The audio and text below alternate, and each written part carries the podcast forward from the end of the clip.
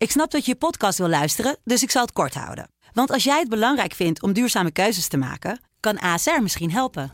Nou hoor ik je denken, hoe dan? Nou, bijvoorbeeld bij het duurzaam herstellen van schade. Of de premies die we beleggen volgens ons duurzaam beleggingsbeleid. Dat bepaalt waar we wel en juist niet in investeren. Wil je meer weten over welke duurzame keuzes ASR maakt? Ga dan naar asr.nl slash duurzame keuzes. ASR doet het. Zo, dan kan je nu lekker naar je podcast luisteren. Good afternoon, this is your captain speaking with just a little flight information. Dit is Inchecken, de reispodcast van De Telegraaf. Met Iteke de Jong en Koen Nederhof. We waren hier vanmorgen om uh, kwart over zeven. En we hebben hier uh, ruim vier uur in de rij gestaan. En uiteraard het vliegtuig gemist. Vreselijk, vreselijk. What are we doing? Wachten. wachten en wachten. We hebben wel nog drie uur, dus we zijn gelukkig op tijd gekomen. Het is wel een moment dat ik denk van ja, dan ben je vrij, dan kan je een keertje eh, en dan krijg je dat gezeur. Ja, dan is het jammer dan. Het is wat het is toch? Goedemorgen, welkom bij onze podcast Inchecken.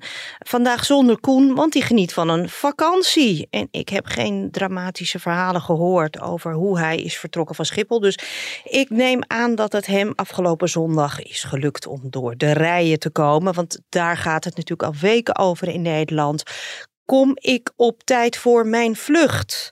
En uh, ja, nu, na vier weken lange chaos uh, is dinsdagavond laat bekend geworden dat er dus een akkoord ligt met de vakbond. Dus Schiphol kan nu op zoek naar personeel om die zomer goed te laten verlopen. Meer personeel, gesteund eh, door dit sociaal akkoord. Ook, ook, ook wat er deze zomer voor mensen in het vooruitzicht eh, wordt gesteld, ook aan beloning. We zijn natuurlijk ook bezig op de vloer de doorstroming eh, te verbeteren.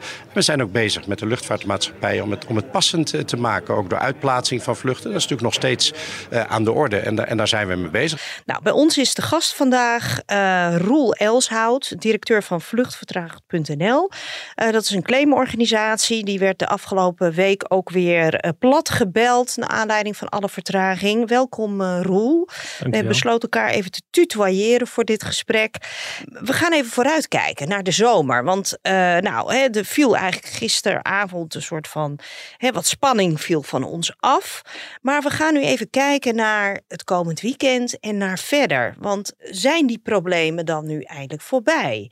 Jullie hebben een projectie gemaakt naar aanleiding van alle annuleringen in de meivakantie. En wat, wat kwam daaruit?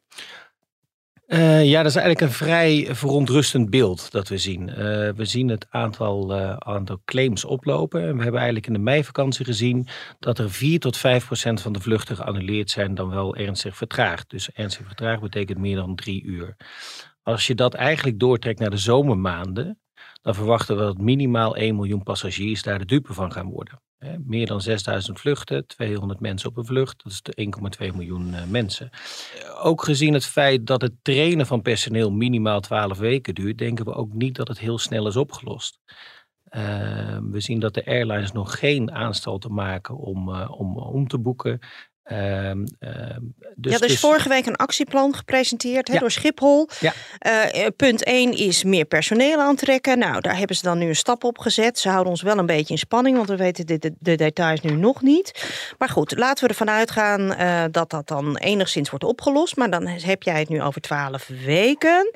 Uh, volgende stap was vluchten uitplaatsen naar andere luchthavens. Ja. Meer spreiden over de dag volgens mij. En dan was er nog een soort van bom die Schiphol uh, heeft uh, neergelegd in de vorm van 30% minder starts en landingen vanaf 1 juni. Vanaf vandaag is dat al. Jij zegt eigenlijk van, ja, luchtvaartmaatschappijen moeten eigenlijk nu al stappen gaan ondernemen richting de zomer. Ja, correct. Ik denk dat luchtvaartmaatschappijen nu al moeten beginnen met het omboeken van, uh, van, van reizigers. En dus als een voorbeeld, iemand die vliegt van Düsseldorf, Amsterdam, New York. Daar zou je kunnen, kunnen zeggen, nou laat die dan Düsseldorf, Parijs, New York vliegen. Hè, zodat dat de druk uh, op Schiphol vermindert. Um, uitplaatsen van, van, van vluchten naar omringende airports, Maastricht. Maar die, die reiziger die opstapt in Düsseldorf, die hoeft hier niet door de bagagecontrole. Dus wat, daar zit nu de grootste bottleneck. Ja, maar daar zal in, in de, op het Schengen-gedeelte zal dat de druk verminderen. Ja, Schengen dat zijn de vluchten binnen Europa. Exact. Dus dat zou kunnen helpen om, om die capaciteit bij te zetten bij, bij, bij, bij de andere douane. Het uitplaatsen van vluchten naar omliggende airports, Maastricht, Rotterdam, Eindhoven, die hebben al aangegeven dat ze 20 vluchten per dag extra kunnen doen. Ja, dat is toch ook niks op dat totaal op Schiphol? Nee, die 60 vluchten in totaal. Ehm, maar dat zou toch wel een kleine 10% van, uh, van de capaciteit kunnen, kunnen opvangen. Dus dat is, dat is oh, best dat is wel voor, uh, voor vertrekkend verkeer is, dan scheelt dat wel. Ja. En wij hebben in ieder geval nog niet gemerkt dat reizigers ehm, actief worden omgeboekt. Nee, Nee, ik heb gisteren een rondje gedaan en uh, ze zeggen ja, dat kunnen we nu nog niet doen. En we wachten eerst op wat er uh, gebeurt met Schiphol. Maar jij zegt eigenlijk van, ze hebben gewoon geen tijd te verliezen. Nee, ik denk dat er nu snel moet worden gehandeld. Ook gezien het rapport, het APOC-briefing eh, van 26 mei, waarin heel duidelijk wordt aangegeven dat eh, de maanden juli, augustus dramatisch gaan verlopen. APOC, dat is het ja, overlegorgaan op Schiphol, een uh, operationeel centrum. Ik ben daar zelf de vrijdag voor de meivakantie, mochten wij daar naartoe als pers, mochten we bij de briefing zijn. Ze zitten alle afhandelingsbedrijven, alle vertegenwoordigers van luchtvaartmaatschappijen, van de marechaussee. Iedereen zit dan bij elkaar in een soort van Poolse landdagssessie sessie, s ochtends om uh, negen uur. En dan gaan ze bespreken hoe het er allemaal uh, voor staat. En, en uh, ze kijken dan vier, 14 dagen. ze hebben dus vorige week donderdag een rapportje gestuurd waarin ze vooruitkijken, onder meer komende 14 dagen en naar de zomer. Waarom kijken ze eigenlijk maar 14 dagen vooruit? Ja, ze kijken eigenlijk 12 dagen vooruit. En de reden daarvan is, is dat ze dan maar kunnen inschatten wat de bezetting um, eigenlijk is van, op de security. Um, dus, dus blijkbaar zijn ze niet in staat om dat langer dan, uh, dan 12 dagen vooruit te plannen. dat is toch raar, want ze weten toch al lang welke vluchten er gaan in de zomer? Ik denk KLM heeft al 70% van de tickets verkocht. Ja, ik denk dat ze, dat, ze, dat ze de vluchten heel goed in kaart hebben. Ik denk alleen hun eigen personeel dat dat minder goed in kaart is. Dus uh, um, uh, hoe gaat die bezetting eruit zien? En dat ze daarom maar 12 dagen vooruit kunnen plannen dat kan toch eigenlijk niet bij zo'n logistiek bedrijf als Schiphol? Heb jij dat ooit eerder? Nee. Is, dat normaal? Nou, sinds oktober zeggen de bonden al dat die druk uh, toe aan het nemen is. Dus sinds oktober hadden ze al kunnen gaan handelen uh, op Schiphol. Uh, we weten allemaal dat het twaalf weken duurt om die, om die beveiliging op te leiden.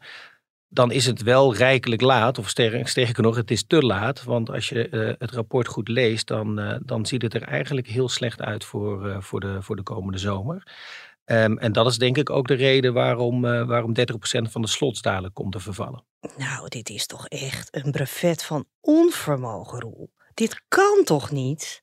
Ja, wij houden ons bezig met de annuleringen en de vertragingen. Ja. Uh, uh, de planning van, van de security, daar, daar gaan we natuurlijk niet over. Maar ja, het, het is in ieder geval, um, ik zie vanuit personeelsoogpunt dat dat gat voor de zomer heel moeilijk kan worden gedicht. Oké, want kijk, als ik dat rapportje bekijk, dan zie ik op de kalender een aantal donkerrode dagen. Nou, dit weekend is critical, staat erin, hè, eh, dat er niet genoeg bezetting is. Maar goed, ik denk, nou, dat overleef je dan. Hè. Ik bedoel, ik kan me voorstellen dat je het nog niet in een paar dagen oplost. Maar juli en augustus, uh, moeten ze niet op een andere manier gaan kijken? Het leger inzetten, kantoorpersoneel. Nou ja, of, of mensen die eerder gewerkt hebben op de luchthaven die terughalen. Nou, er zal wel iets moeten gebeuren. Hè. Na twee jaar corona uh, wil iedereen weer op vakantie. Als, uh, als dit dadelijk een effect heeft op 30% van de mensen die op vakantie willen, dan zou dat natuurlijk dramatisch zijn. Uh, nogmaals, wij gaan niet over hoe Schiphol dit probleem kan of moet oplossen. Maar het, het, het is natuurlijk wel heel cru als, als je, wat ik net zeg, na, 30, na, na twee jaar alsnog nu niet op vakantie kan omdat, uh, omdat er gewoon geen capaciteit is op Schiphol. En dat hadden we, hè, dat zien we al, uh, wij zien het al in de, in de toename van het aantal vluchtbewegingen. Dat had Schiphol, die weet dat natuurlijk als geen ander. Dus hier had wel eerder op ingespeeld kunnen worden. Ja, door dat personeel beter op te leiden en eerder gewoon de knip uh, te trekken waarschijnlijk. Maar de Schiphol-directie is dus een soort van hulpeloze wezen die, die, die maar op zich af laat komen Nou ja, kijk, het, het, probleem wordt nu verschoven naar de, naar de, naar de vliegtuigmaatschappijen. Ehm, sinds dit rapport weten zij ook nu dat, het, eh, dat die moeilijke periode eraan gaat komen. En dat geeft eigenlijk aan dat, uh, dat zij nu ook moeten gaan acteren. Dus, dus de vliegtuigmaatschappijen moeten nu zelf eigenlijk initiatief gaan nemen om mensen te gaan omboeken. En uh, stel je voor, ik ben een klant en ik heb een pakketreis geboekt eind een vertrek 29 juli vanaf Schiphol. Ja. Naar Turkije of naar Griekenland. Wat moet ik doen? Um, nou ja, allereerst hopen dat die reis gewoon doorgaat. Uh, mocht die reis niet doorgaan, ja, dan, dan heb je in ieder, in ieder, geval een probleem. Dan kun je aan de airline vragen of aan, aan de reisorganisatie vragen om een alternatief te bieden. Maar dat zijn natuurlijk niet dingen waar je eigenlijk nu naar uitkijkt. Als je naar Mallorca wil op je pakketreis, dan wil je daar naartoe. En dan, dan wil je niet een paar dagen van tevoren geconfronteerd worden met het feit dat jouw vlucht niet kan gaan. En dat er een alternatief uh, wordt gezocht. Maar zoals ik heb nu geboekt voor 29 juli al, word ik dan de komende tijd gebeld dat ik met een alternatief? Of hoe, hoe werkt dat? Nou, wij weten niet hoe die reisorganisaties uh, of die luchtvaartmaatschappijen gaan handelen. Maar we kunnen ons voorstellen dat als 30% van de, van de vluchten van de slots dadelijk worden weggenomen, dan zul je wel moeten gaan bellen. Dan zul je wel mensen moeten gaan informeren over uh, dat de reis uh, op een andere manier plaats gaat vinden. Dan wel van een ander airport, dan wel via de trein, dan wel. ja, maar naar Mallorca, in Ibiza, in Griekenland, dat, daar is de trein gewoon geen alternatief. Nee, dat is geen alternatief. Dus ehm, wij zijn ook heel erg benieuwd hoe dit wordt opgelost. Ehm, en of, of, of Schiphol en de luchtvaartmaatschappij hier tijdig oplossingen voor gaan, gaan bedenken. Ja, want alles zit ook vol, zou je denken. Dus een alternatief verzinnen is misschien ook nog niet al te makkelijk. Nee, ook mede ook omdat er ook in onze omringende landen ook druk is op die, uh, op die, uh, op die luchthavens. Uh, het is niet zo dat er in, in Engeland of in, of in Duitsland heel makkelijk capaciteit bij kan worden gezet. Nou, ik hoorde in Brussel, zeggen ze in Nederland, Nederlanders zijn van harte welkom. Daar kunnen ze nog wel een miljoen reizigers gebruiken in het hoogseizoen. Maar vol TUI, kan TUI zomaar zeggen tegen een Nederlandse klant, je vlucht gaat nu naar, vanaf België, vlieg je naar hetzelfde resort. Ja, dat heeft natuurlijk enorm veel consequenties. Ja, dat heeft heel veel consequenties. Uh, TUI zal dan die extra kosten op zich moeten gaan nemen als je daar naartoe gaat, uh, gaat En gaat je moet dan opnieuw een reis gaan uitzoeken. Ja, dan wel de luchtvaartmaatschappij. Maar hè, waar de rekening komt te liggen, dat moet, dat, moet, dat moet later worden bekeken. Wat er in ieder geval wel is, als je een keuze hebt van wel op vakantie, maar dan vliegen vanaf Maastricht of niet op vakantie, dan denk ik dat, dat passagiers, reizigers wel geneigd zijn om toch naar een andere luchthaven te gaan. Uh, Oké, maar het levert dus gedoe op, stress. Ja. En, en, wanneer uh, gaat TUI uh, bijvoorbeeld, hè, dit is een voorbeeld, ja. wanneer moet hij dan schakelen met de klant, met de, met de reiziger in dit geval? Nou ja, het, het, eh, annuleringen dan wel verplaatsingen moeten minimaal 14 dagen voor vertrek uh, plaatsvinden. 14 uh, dagen slechts? Ja, dus dan moet er een alternatief worden geboden. Uh, dus, dus het kan best wel lang nog een onzekere tijd tegemoet gaan voor de mensen die een reis hebben geboekt.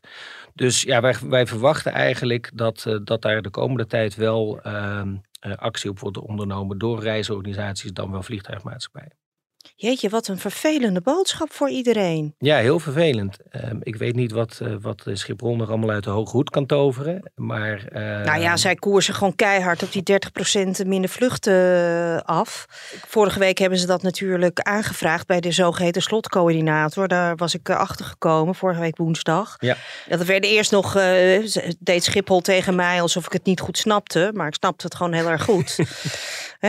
gewoon 30% vluchten eraf. Ja. En uh, ja, iedereen houdt zijn kruid natuurlijk nu op dit moment droog. En, uh, maar ik begrijp een beetje uit KLM-kringen dat er kennelijk toch vanuit de overheid nu richting KLM is gezegd van je gaat maar meewerken. Dus eigenlijk, het is een soort van ja, eigenlijk eh, een bizar schouwspel wat wij hier zien. Een, een luchthaven die doet niet wat ze moet doen.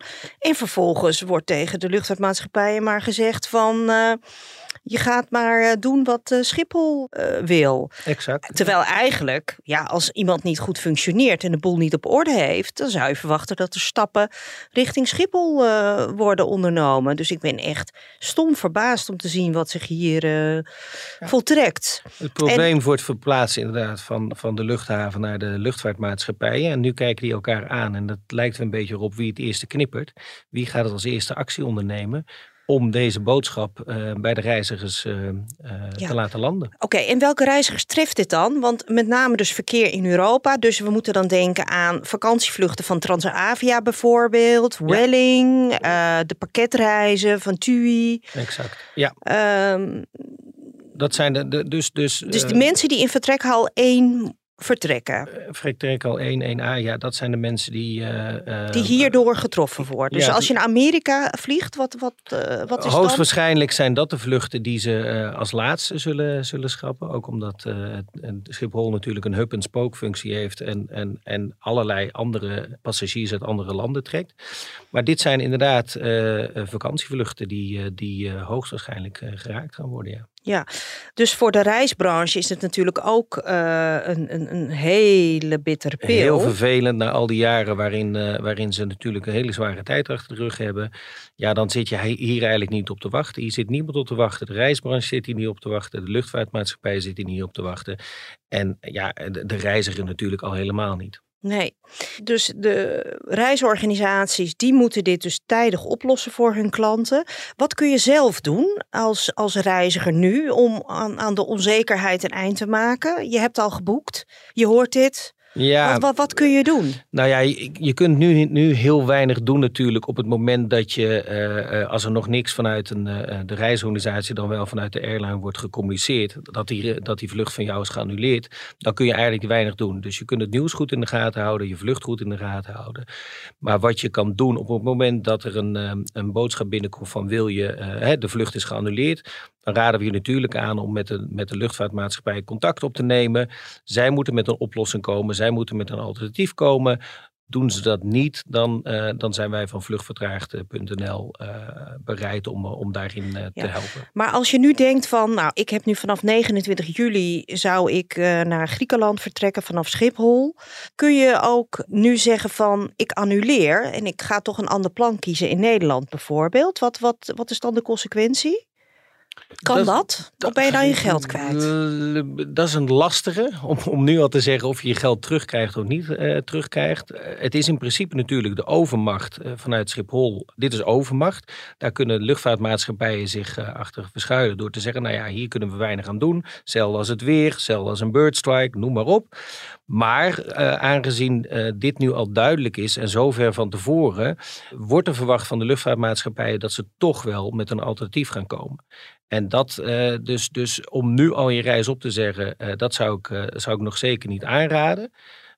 maar hou het gewoon goed in de gaten. Ja, en, maar als je dat zou willen, hè, zeggen ja. van ik heb het ermee gehad, ik ga deze stress niet aan. dan, ben je, dan, dan ben je geld dus kwijt op dit moment. Als je zegt tegen de luchtvaartmaatschappij van ik ga niet. Of ligt dat weer aan de kleine lettertjes? Als je nu annuleert, dan krijg je misschien 80% terug of dat, 60%. ja, dat ligt er inderdaad aan. Uh, de maatschappijen moeten wel kunnen aantonen dat er al kosten zijn gemaakt.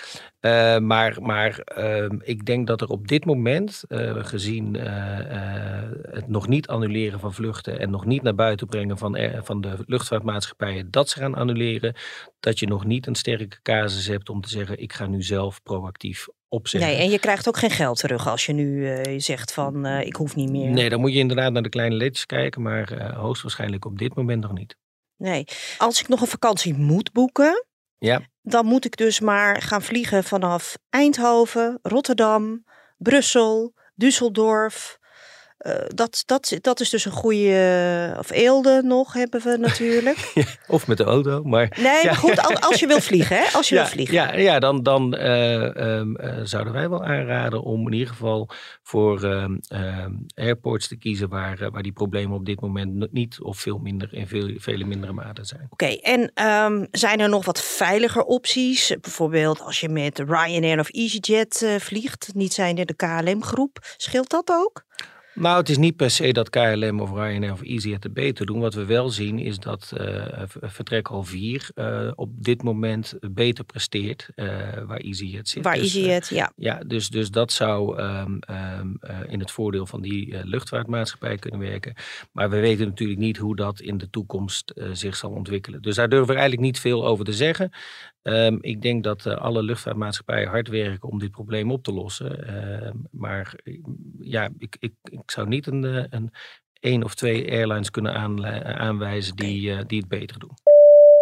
We gaan eh, even naar een ander onderwerp, de CO2-compensatie. Want Sunweb die heeft gezegd van uh, het heeft gewoon eigenlijk geen zin meer. Uh, groen vliegen moeten we, of groener vliegen, dat moeten we op een andere manier af zien te dwingen. Het groene verhaal is een beetje op de achtergrond geraakt de afgelopen week, omdat iedereen zo graag wil vliegen. Aan de telefoon is Chris Oskam van Sunweb.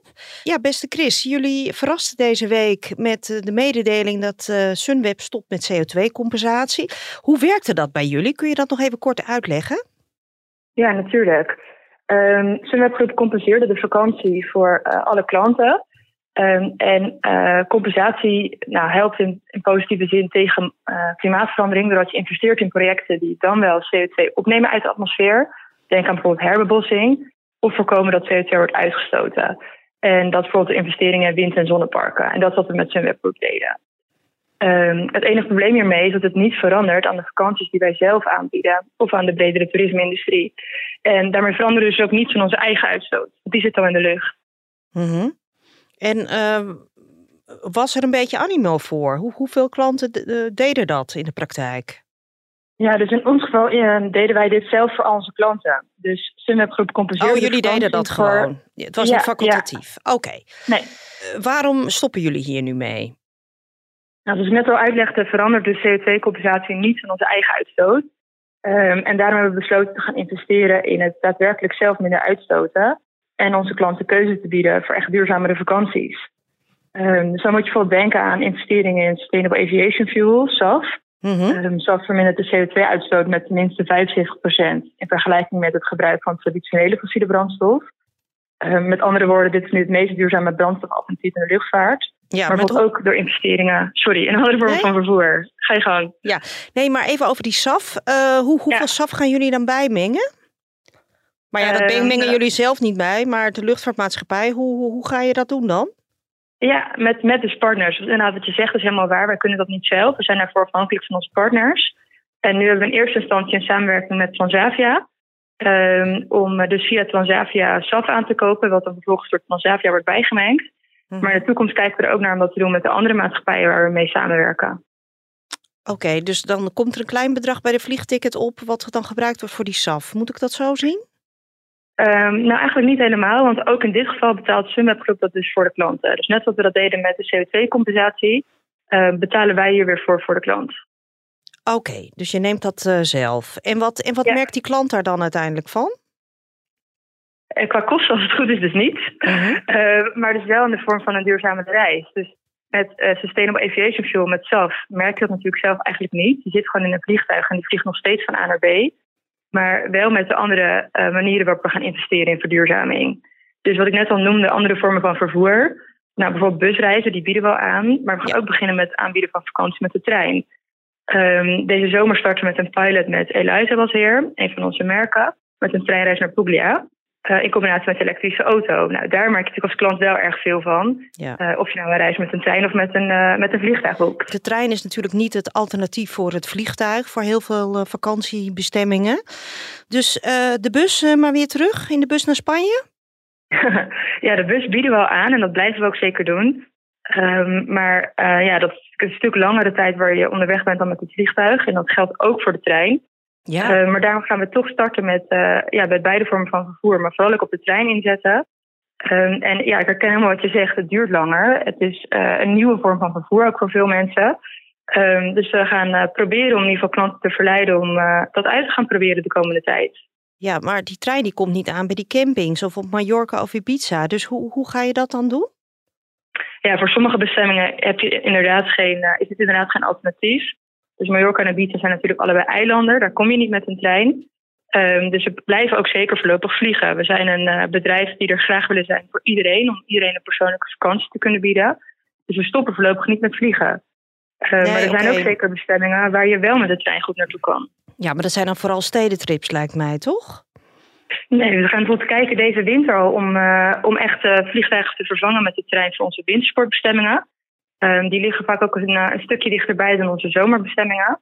En als je een trein chartert, dat betekent dat je een trein eigenlijk in zijn geheel inhuurt om nou, bijvoorbeeld als nachttrein naar je bestemming te rijden, ja, dan kan je daarmee ook echt een vliegtuig vervangen. En het voordeel is omdat wij natuurlijk hele vakanties aanbieden, dus dat is het vervoer, maar ook de transfer en de accommodatie, dat je ook heel goed de transfer van het treinstation naar de accommodatie kan verzorgen voor je klanten. Dankjewel, Chris Oskam van Sunweb over een andere manier van CO2-compensatie. Nou, we hoorden zojuist in het uh, gesprek uh, met uh, mevrouw Oskam de trein als alternatief deze zomer. Ik dacht altijd dat de auto met name het alternatief is voor de vliegvakantie. Dus ehm, gezien alle chaos op Schiphol, kies maar veilig voor je eigen auto. ja, je zou het bijna gaan denken. Uh, trein, auto, uh, andere airport. Uh, dat zijn natuurlijk allemaal alternatieven voor niet vliegen vanaf Schiphol. Ehm, laten we wel deze zomer, hè, laten we gewoon goed in de gaten houden wat de veranderingen zijn die nu in de pen zitten.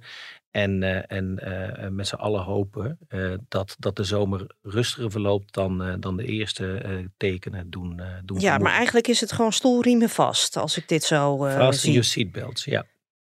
Dankjewel. Roel Elshout van vluchtvertraagd.nl. Zij hebben gekeken naar de vooruitzichten voor deze zomer. Een donkerrode kalender op Schiphol. En uh, ja, we gaan het de komende weken blijven we dit natuurlijk volgen. Uh, bedankt voor het luisteren voor nu. Ik ga zo naar Schiphol om eens even te horen hoe ze uh, meer personeel gaan aantrekken. En het vervolg horen we ongetwijfeld over twee weken weer bij een nieuwe aflevering van inchecken. Dankjewel voor het luisteren.